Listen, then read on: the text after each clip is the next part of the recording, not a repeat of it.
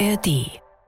Das ist so ein Schmuddelthema, was gerne auf die Seite geschoben wird, weil mit solchen Leuten hat man nichts zu tun. Was sehr schade ist, weil jeder Gefangene wird auch mal entlassen. Und dann kann er mein Nachbar sein. Die JustizreporterInnen, der ARD-Podcast direkt aus Karlsruhe. Wir sind dabei, damit ihr auf dem Stand bleibt. Hallo und herzlich willkommen zu einer neuen Folge von Die JustizreporterInnen, der Podcast aus der ARD Rechtsredaktion in Karlsruhe. Schön, dass ihr dabei seid. Ich bin Christoph Kehlbach und mit mir im Studio ist heute meine Kollegin aus der Rechtsredaktion Caroline Greb. Hallo Caro. Hi Christoph, schön, dass ich hier bin. Schön, dass du da bist und mit mir diesen Podcast machst.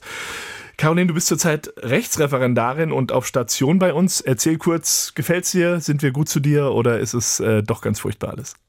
Nee, also mir gefällt es total gut. Ich finde es sehr spannend, sehr aufregend. Ich darf zu allen wichtigen Entscheidungen und Verhandlungen bei Bundesverfassungsgericht und Bundesgerichtshof mit und ja, das sind total viele aktuelle Themen, die natürlich auch für mein Referendariat wichtig sind und ja, ich darf auch total viel selber machen, äh, Interviews führen, Nachrichtenminuten fürs Radio drehen oder auch jetzt heute mit dir hier im Podcast sitzen. Genau, ja, prima. Freut uns, dass es dir gefällt. Die Antwort war nicht vorgegeben. Das klingt sehr positiv. Ähm, schön, dass es dir gut gefällt. Wir sprechen heute über ein Thema, das äh, auch du hier in der Redaktion ja mit äh, betreut und vorbereitet hast. Es geht um die Gefangenenvergütung. Da hat das Bundesverfassungsgericht in dieser Woche ein Urteil gesprochen, auf das wir gleich noch genauer eingehen. Bevor wir das aber tun, äh, wollte ich dich noch mal fragen, du bist ja auch so noch recht nah an der juristischen Ausbildung. Ist denn der Strafvollzug ein großes Thema im Moment noch im, im Studium, im Referendariat, im Staatsexamen? Oder ist das eher etwas, was nur am Rande vorkommt? Nee, also bei mir wurde das leider kaum thematisiert. Also im Studium prüft man ja sowieso immer nur, hat sich der Angeklagte strafbar gemacht. Und da endet dann auch die Prüfung. Also Strafverfahren ist eigentlich kaum Thema. Und dann im Referendariat, wo es dann auch mal wirklich ums Strafverfahren geht, ist aber auch der Vollzug nicht wirklich thematisiert. Also alles endet irgendwie mit dem Urteil des Gerichts und was dann danach kommt, wird eigentlich gar nicht besprochen. Ja, so kenne ich das eigentlich auch von früher. Also es klingt ähm, eigentlich ähm, so, dass das wirklich so ein Punkt ist, wie wir es eben auch schon gehört haben in dem O-Ton, den wir vor unserem Intro angespielt haben. Das war keine Richterin, die wir da gehört haben, sondern Gundi Bessler. Das ist die Leiterin der Justizvollzugsanstalt der JVA in Frankenthal in Rheinland-Pfalz. Da haben wir mit vielen Menschen äh, gesprochen äh, bei einem Drehtermin, haben uns auf dieses Thema quasi hinter den Gefängnismauern vorbereitet und lass uns noch mal ganz kurz anhören, was Frau Bessler Wessler da gesagt hat, denn es ist ein wichtiger Punkt für dieses Thema. Das ist so ein Schmuddelthema, was gerne auf die Seite geschoben wird, weil mit solchen Leuten hat man nichts zu tun. Was sehr schade ist, weil jeder Gefangene wird auch mal entlassen. Und dann kann er mein Nachbar sein. Jeder Gefangene wird mal entlassen und kann dein Nachbar sein oder mein Nachbar sein, unser aller Nachbar sein. Ein wichtiges Thema und ein wichtiger Punkt, der, glaube ich, auch für unser Thema Gefangenenvergütung eine große Rolle spielt. Ja, genau. Also jeder und jede hat eben das Recht darauf, dass er nach seiner Zeit im Gefängnis wieder in die Gesellschaft reinfindet. Wenn man aus dem Gefängnis entlassen wird, dann ist die Strafe eben verbüßt und ja, dann soll man eben auch das Recht haben, wieder in der Gesellschaft ankommen zu können. Ja, das ist eben Inhalt vom Recht auf Resozialisierung und das ist auch im Grundgesetz garantiert. Genau, die Resozialisierung ein ganz wichtiger Punkt äh, im Zusammenhang mit dem Thema Gefangenenvergütung. Also die Vergütung, die Gefangene bekommen für die Arbeit, die sie im Gefängnis hinter den Gefängnismauern leisten. Denn in den Bundesländern ist Arbeit ein wesentlicher Faktor bei der Resozialisierung. Das ist in den Landesgesetzen geregelt. Viele Bundesländer haben es so geregelt, dass die Gefangenen sogar verpflichtet sind zu arbeiten. In wenigen anderen Bundesländern steht ihnen das frei. Das nehmen dann aber wiederum sehr viele gerne an, weil es eben doch im Gefängnis sonst nicht wirklich viel anderes zu tun gibt und man eben doch ein kleines bisschen Geld zumindest verdienen kann. Ja, das ist schon das richtige Stichwort. Es ist eben wirklich nur ein kleines bisschen Geld. Und dabei ist jetzt die Arbeit im Gefängnis nicht weniger anstrengend als draußen. Also die Strafgefangenen arbeiten vor allem mit den Händen, zum Beispiel in Werkstätten, Tischlereien oder auch Druckereien. Ja, und das sind dann teilweise Eigenbetriebe von den Justizvollzugsanstalten, teilweise aber auch Auftraggeber aus der freien Wirtschaft, die dann ja im Gefängnis so Teile produzieren lassen. Oder eben zusammenschrauben lassen. Wir haben uns das ja auch angeguckt bei einem Drehtermin in dieser JVA Frankenthal. Und bei einem dieser Drehtermine hat uns ein Gefangener geschildert, wie so ein Arbeitstag aussieht im Gefängnis. Wir rücken um 7 Uhr aus, arbeiten bis 11.15 Uhr, haben 45 Minuten Mittagspause, wo wir essen. Und ähm, danach rücken wir um 12 Uhr wieder aus bis 15 Uhr. 15 bis 15.30 Uhr, je nachdem. Genau, also ein sieben bis acht Stunden Tag mit oft körperlich anstrengender Arbeit. Er hat eben gesagt, wir rücken aus. Gemeint ist damit aber, dass man sich in die Werkstatt begibt. Also das ist jetzt nicht der Ausflug, den irgendwie die arbeitenden Gefängnisinsassen da in die äh, freie Welt gewissermaßen machen, sondern das alles äh, findet eben auch zumindest in aller Regel hinter den Gefängnismauern statt. Aber dann eben nach diesem sieben und acht Stunden Tag ähm, in der Werkstatt, in der Druckerei, wo auch immer, geht es dann nicht heim zur Familie oder in den Biergarten oder sonst wohin, sondern zurück in die Zelle, in den sogenannten Haftraum. Ja, genau. Und da lautet jetzt eben die wichtige Frage, wie soll diese Arbeit entlohnt werden? Wie viel Geld sollen die Strafgefangenen für ihre Arbeit bekommen? Und dass es dafür Geld gibt, das ist ähm, ein Grundsatz, ähm, den ja auch einige durchaus in Frage stellen. Ich habe mich ähm, mit Leuten oft über dieses Thema unterhalten, die sich jetzt nicht intensiv damit beschäftigt haben. Und da ging ja auch doch durchaus manchmal so die ein oder andere Augenbraue nach oben. Muss man denn die Gefangenen überhaupt bezahlen? Die haben ja irgendetwas getan, um ins Gefängnis zu bekommen. Das hat in aller Regel einen sehr guten Grund. Sie sind verurteilt worden für eine Straftat und dann äh, sitzen sie im Gefängnis und bekommen für Arbeit, die sie dort leisten, dann auch noch Geld. Aber das ist, glaube ich, ein Prinzip, ähm, um das es nicht geht, auch wenn die Bezahlung so oder so keine große und keine fürstliche Bezahlung ist. Ja, also von fürstlicher Bezahlung will ich hier gar nicht anfangen. Das ist es definitiv nicht. Und ich glaube auch nicht, dass sich das jetzt nach dem Urteil vom Bundesverfassungsgericht in Richtung Mindestlohn bewegt. Schließlich ja, kann ein Teil von der Entlohnung und wird ein Teil von der Entlohnung auch abgezwackt, um die Kosten des Strafvollzugs zu decken. Und ja, außerdem darf man aus meiner Sicht da bei der Diskussion auch nicht vergessen, dass hinter jedem und jeder Strafgefangenen immer ein Mensch steckt. Und ja, die sind schon dadurch genug bestraft, dass sie im Gefängnis sitzen. Wie du eben schon gesagt hast, die können nach der Arbeit nicht nach Hause gehen, die können nicht in den Biergarten gehen, Eis essen oder ins Schwimmbad, sondern die müssen wieder zurück ins Gefängnis. Und nach der Zeit im Gefängnis ist es ja sowieso schon schwer, wieder im Alltag draußen anzukommen, wieder in die Gesellschaft hineinzufinden. Und da hilft jetzt so eine schlechte Bezahlung nicht gerade. Also ich meine, wie sollen denn die Strafgefangenen überhaupt dazu motiviert werden, auch draußen wieder regelmäßig zu arbeiten, wenn sie ja im Gefängnis signalisiert bekommen, dass ihre Arbeit eigentlich gar nicht wertgeschätzt wird? Da sprichst du jetzt schon ganz viele Dinge an, wichtige Punkte, um die es auch in diesem Verfahren geht. Lass uns mal konkret auf den Fall schauen und darauf, wie diese Gefangenenvergütung funktioniert, äh, um die es ja am Bundesverfassungsgericht auch ging. Am Ende sind es in aller Regel Stundenlöhne von 1 bis 3 Euro, die die Gefangenen bekommen für ihre Arbeit. Zum Vergleich, der Mindestlohn draußen in der freien Welt gewissermaßen, der liegt aktuell bei 12 Euro pro Stunde ein bisschen mehr als diese 12 Euro, ungefähr 14 bis 15 Euro, kriegt so ein Strafgefangener für einen Tag Arbeit im ganzen Gefängnis.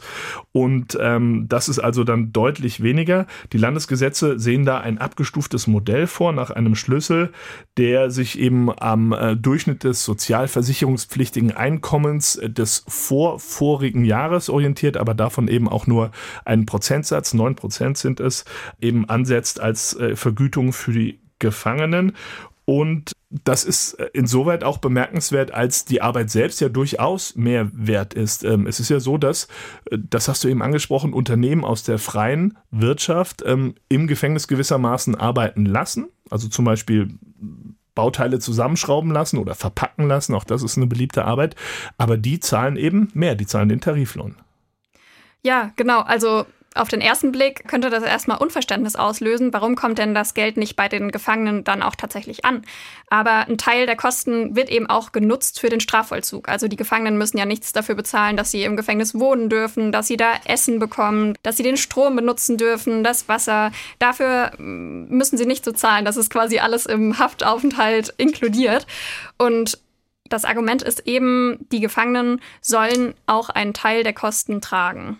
Genau, und teilweise müssen sie es ja sogar zahlen, aber dann, wenn sie eben nicht arbeiten. Also das sind auch Regeln, die die Landesgesetze teilweise vorschreiben, dass es so einen Haftkostenbeitrag gibt, aber der wird eben erlassen, wenn ähm, die ähm, Gefängnisinsassen arbeiten. Und dieses Argument, das können ja auch, glaube ich, viele nachvollziehen Essen, Wärme, Strom, Wasser und so weiter.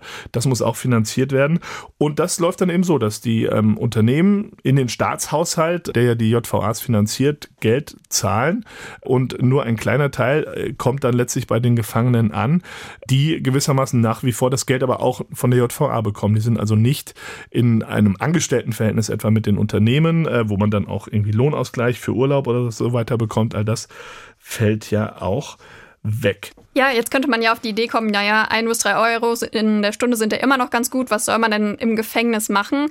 Aber ja, viele Strafgefangene berichten eben auch, dass in den Gefängnissen die Gefängnisshops sehr teuer sind. Dass man zum Beispiel für eine Flasche Wasser fünf Euro bezahlt, wenn man die sich mal außerhalb der Regel gönnen will. Und Außerdem sollen mit dem Geld auch noch Schulden beglichen werden, denn man darf ja nicht vergessen, viele Strafgefangene sind sehr verschuldet vor allem durch das Gerichtsverfahren, das unter Umständen lange dauern muss, dessen Kosten sie tragen müssen, gegebenenfalls auch Anwaltskosten tragen müssen und vielleicht auch eine Entschädigung an die Opfer zahlen müssen. Also da summiert sich einiges auf und das muss dann mit dem wenigen Geld bestritten werden. Genau so ist es und das ähm, ist auch der Grund dafür, dass eigentlich alle Gefangenen sich einig sind, dieser Stundenlohn äh, unter drei Euro, der reicht nicht aus. Klar ist natürlich, dass jeder gerne ein bisschen mehr verdienen würde. Da brauchen wir nicht drüber zu reden, nicht um den heißen Brei zu reden. Zwei bis drei Euro ist kein großer Lohn. Jede kleine Anpassung nach oben hilft hier. Auch das eine Stimme eines Gefangenen aus der JVA Frankenthal. Ähm, ihr habt es natürlich erkannt, die Stimme ist verfremdet. Das war Voraussetzung, äh, dass ähm, die Gefangenen, die mit uns sprechen, nicht namentlich genannt werden und auch in der Stimme verfremdet werden der Gedanke dahinter ist der, über den wir hier reden. Resozialisierung und die soll nicht gefährdet werden dadurch, dass die ähm, in ihrer Gefängniszeit ähm, erkennbar wiedergegeben werden in der Öffentlichkeit. Dann, Caro, lass uns doch nochmal ganz konkret auf diesen Fall schauen, der jetzt zu dem Urteil am Bundesverfassungsgericht geführt hat. Zugrunde lag eine Verfassungsbeschwerde oder zwei Verfassungsbeschwerden von Strafgefangenen, einer aus Bayern und einer aus Nordrhein-Westfalen. Und äh, das Bundesverfassungsgericht hat sich auf diese Verfassungsbeschwerden hin ähm, ganz klar positioniert zu diesen landesgesetzlichen Regeln zur Gefangenenvergütung. Ja, also die Gefangenen wollten eben erreichen, dass das Bundesverfassungsgericht sagt, der Lohn ist zu niedrig. Und das Bundesverfassungsgericht hat zumindest gesagt, so wie die Regeln jetzt gerade sind, sind sie nicht in Ordnung. Die müssen geändert werden. Und das wurde natürlich auch intensiv und ausführlich begründet. Wir hören mal kurz rein in das, was äh, Doris König, die Vizepräsidentin des Bundesverfassungsgerichts, gesagt hat bei der Urteilsverkündung. Wenn der Gesetzgeber wie bisher in seinem Resozialisierungskonzept Arbeit als Behandlungsmaßnahme vorsieht, folgt aus dem Resozialisierungsgebot, dass die von den Gefangenen geleistete Arbeit angemessene Anerkennung finden muss.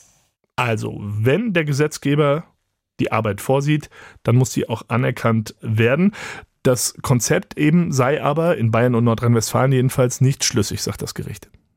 Ja, genau. Also das Bundesverfassungsgericht hat gesagt, es kommt nur darauf an, dass ein schlüssiges Resozialisierungskonzept aufgestellt wird.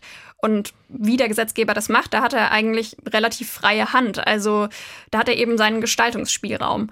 Aber wenn der Gesetzgeber Arbeit als Resozialisierungsmaßnahme vorsieht, dann muss die auch angemessen wertgeschätzt werden. Das kann er machen, zum Beispiel, indem er die Strafgefangenen besser bezahlt, aber auch durch andere Vorteile, wie zum Beispiel eine frühere Haftentlassung. Also ja, da hat der Gesetzgeber einfach einen weiten Gestaltungsspielraum. Und ja, das Urteil heißt jetzt leider für die Strafgefangenen nicht, dass sie automatisch mehr Geld bekommen. Denn der Gesetzgeber in Bayern und Nordrhein-Westfalen hat jetzt äh, noch Zeit, sogar relativ lange, bis Ende Juni 2025, diese Regeln zu überarbeiten. Solange bleiben äh, sie erstmal in Kraft und werden angewendet weiterhin. Aber er muss bis dahin dann zumindest dieses schlüssige Gesamtkonzept vorliegen, das im Moment das Verfassungsgericht so nicht sieht. Ich äh, fand es ganz spannend, äh, dass ähm, das Verfassungsgericht gesagt hat, wenn der Gesetzgeber Arbeit vorsieht, also ist das jetzt nicht offensichtlich zwingend, äh, dass es Arbeit geben muss für Strafgefangene. Aber mein Eindruck jedenfalls beim Drehtermin in der JVA war, ähm, dass das in der JVA eigentlich keine große ähm, Fragestellung ist, sondern dass die Arbeit insgesamt da schon als sehr wichtiger Bestandteil gesehen wird. Ja, also dass das sinnvoll ist, das hinterfragt auch, glaube ich, keiner für die Resozialisierung. Die Strafgefangenen bleiben ja dadurch irgendwie im Erwerbsleben drin, haben so eine geordnete Tagesstruktur, können vielleicht sogar auch eine Ausbildung machen und sich weiter qualifizieren im Gefängnis. Also das ist sicherlich sinnvoll, um danach wieder in die Gesellschaft reinzufinden. Allein dieses ähm, früh aufstehen, zur Arbeit gehen und dann ein paar Stunden arbeiten, vielleicht eine Pause machen, nochmal weiterarbeiten, dass das gewissermaßen da drin ist. Also denke ich, das ist jetzt mein persönlicher Eindruck, dass an diesem Grundprinzip äh, Strafgefangene sollen arbeiten im Gefängnis auch festgehalten werden wird. Aber man muss dann eben ähm, überdenken jetzt natürlich, ganz klarer Auftrag des Gerichts, wie das finanziert wird und wie diese Arbeit dann wertgeschätzt wird, wie diese Anerkennung gefunden wird. Und da spielt noch ein weiterer Aspekt eine Rolle. Ähm, wir hören nochmal in die Begründung äh, von ähm, Doris König, der Vizepräsidentin und Vorsitzenden des Zweiten Senats am Bundesverfassungsgericht. Die Gefangenen sollen einerseits dazu angehalten werden, den durch ihre Straftat verursachten Schaden auszugleichen. Zudem sollen sie für Unterhaltsberechtigte sorgen und mit der Tilgung von Schulden beginnen. Also die Schuldentilgung, die du auch angesprochen hast, spielte eben für das Bundesverfassungsgericht auch eine große Rolle. Das Gericht hat ausdrücklich auch gesagt, ähm, es macht äh, für diese Frage keinen Unterschied, ob das jetzt verpflichtende Arbeit ist oder freiwillige Arbeit. Ähm, in den wenigen Bundesländern, wo die ähm, Strafgefangenen sich aussuchen können, ob sie arbeiten gehen oder nicht. Da sagte mir eben auch die JVA-Leiterin aus Frankenthal, Frau Bessler, dass das eben die meisten jedenfalls gerne annehmen, weil die Alternative einfach keine besonders prickelnde ist. Man sitzt dann einfach in der Zelle rum und hat nicht viel zu tun. Ja, also da habe ich sogar auch gehört, dass es teilweise zu wenige Arbeitsplätze gibt, weil so viele Strafgefangene arbeiten wollen und die Gefängnisse gar nicht so viele Plätze vorhalten können. Genau, und wiederum gibt es andersrum auch solche Arbeitsplätze, die aber nicht von, von jedem ausgefüllt werden können. Es gibt manche Fähigkeiten in der Küche, hat man mir zum Beispiel gesagt, wo man genau äh, bestimmte Dinge einfach können muss und da können solche Plätze auch nicht besetzt werden. Aber wie du sagst, ganz richtig, das wurde mir auch so gesagt, ähm, ein ganz großer Teil will gerne arbeiten und das ist eigentlich kein Problem, dann Arbeitsplätze zu besetzen, wenn man dann genug Leute hat, die das können. Die Entscheidung sehr gut fand die Gefangenengewerkschaft eine Interessenvertretung der Strafgefangenen, äh, die sich schon lange stark macht für höhere Löhne. Deren Chef ähm, Manuel Matzke war auch beim Bundesverfassungsgericht schon bei der Verhandlung im vergangenen Jahr dabei und hatte uns Folgendes gesagt. Das Erste, was dadurch vermittelt wird, ist, dass sich ehrliche Arbeit auszahlt. Denn aktuell wird leider nur vermittelt, dass sich ehrliche Arbeit nicht auszahlt. Denn mit diesen Niedriglöhnen, wie sie hier stattfinden, ähm, vermittle ich einfach nur, bleib weiter kriminell. Das bringt dir doch alles gar nichts. Niedriglöhne, wie sie aktuell bezahlt werden sollen, der Vergangenheit angehören. Und deswegen freut die Gefangenengewerkschaft und freut Manuel Matzke dieses Urteil. Diese Gewerkschaft fordert ja, den Mindestlohn zu zahlen, den äh, Gefangenen im Gefängnis. Glaubst du, dass das kommen wird, dass das realistisch ist? Also das wäre innerhalb dieses Gehaltsgefüges ja fast schon ein Quantensprung. Ja, also das kann ich mir eigentlich nicht vorstellen. Also zumindest nicht, dass am Ende der Mindestlohn auch bei den Gefangenen tatsächlich ankommt. Denn ja, das Bundesverfassungsgericht hat ja auch ausdrücklich gesagt, ein Teil von dem erwirtschafteten Lohn kann auch zur Deckung der Haftkosten eingesetzt werden. Und die Zahl, die wir da gehört haben, die war ja ungefähr so 170 Euro pro Tag pro Strafgefangenen kostet der Strafvollzug. Also da kann ich mir nicht vorstellen, dass äh, die JVAs am Ende sagen, ja, wir zahlen den Strafgefangenen den kompletten Lohn aus. Also das wird schon so sein, dass die beteiligt werden und ja, da hat ja das Bundesverfassungsgericht auch ausdrücklich den Weg für eröffnet. Du hast es eben äh, erwähnt, aber das muss man vielleicht nochmal unterstreichen. Dieses Prinzip, die äh, JVAs bzw. der, der Landeshaushalt darf Geld, das diese Gefangenen erwirtschaften, einbehalten und verwenden, um die Kosten zu decken. Das ist ausdrücklich möglich, sagt das Bundesverfassungsgericht. Daran muss man nicht rütteln. Ein weiterer Punkt, äh, der mir aufgefallen ist bei der Urteilsverkündung, der wichtig ist, es geht zwar konkret um zwei Bundesländer, um Bayern und um Nordrhein-Westfalen, denn von dort kommen die äh, Verfassungsbeschwerden oder kamen die Verfassungsbeschwerden, die da entschieden wurden, aber auch für die anderen Bundesländer dürfte dieses Urteil äh, eine große Bedeutung haben.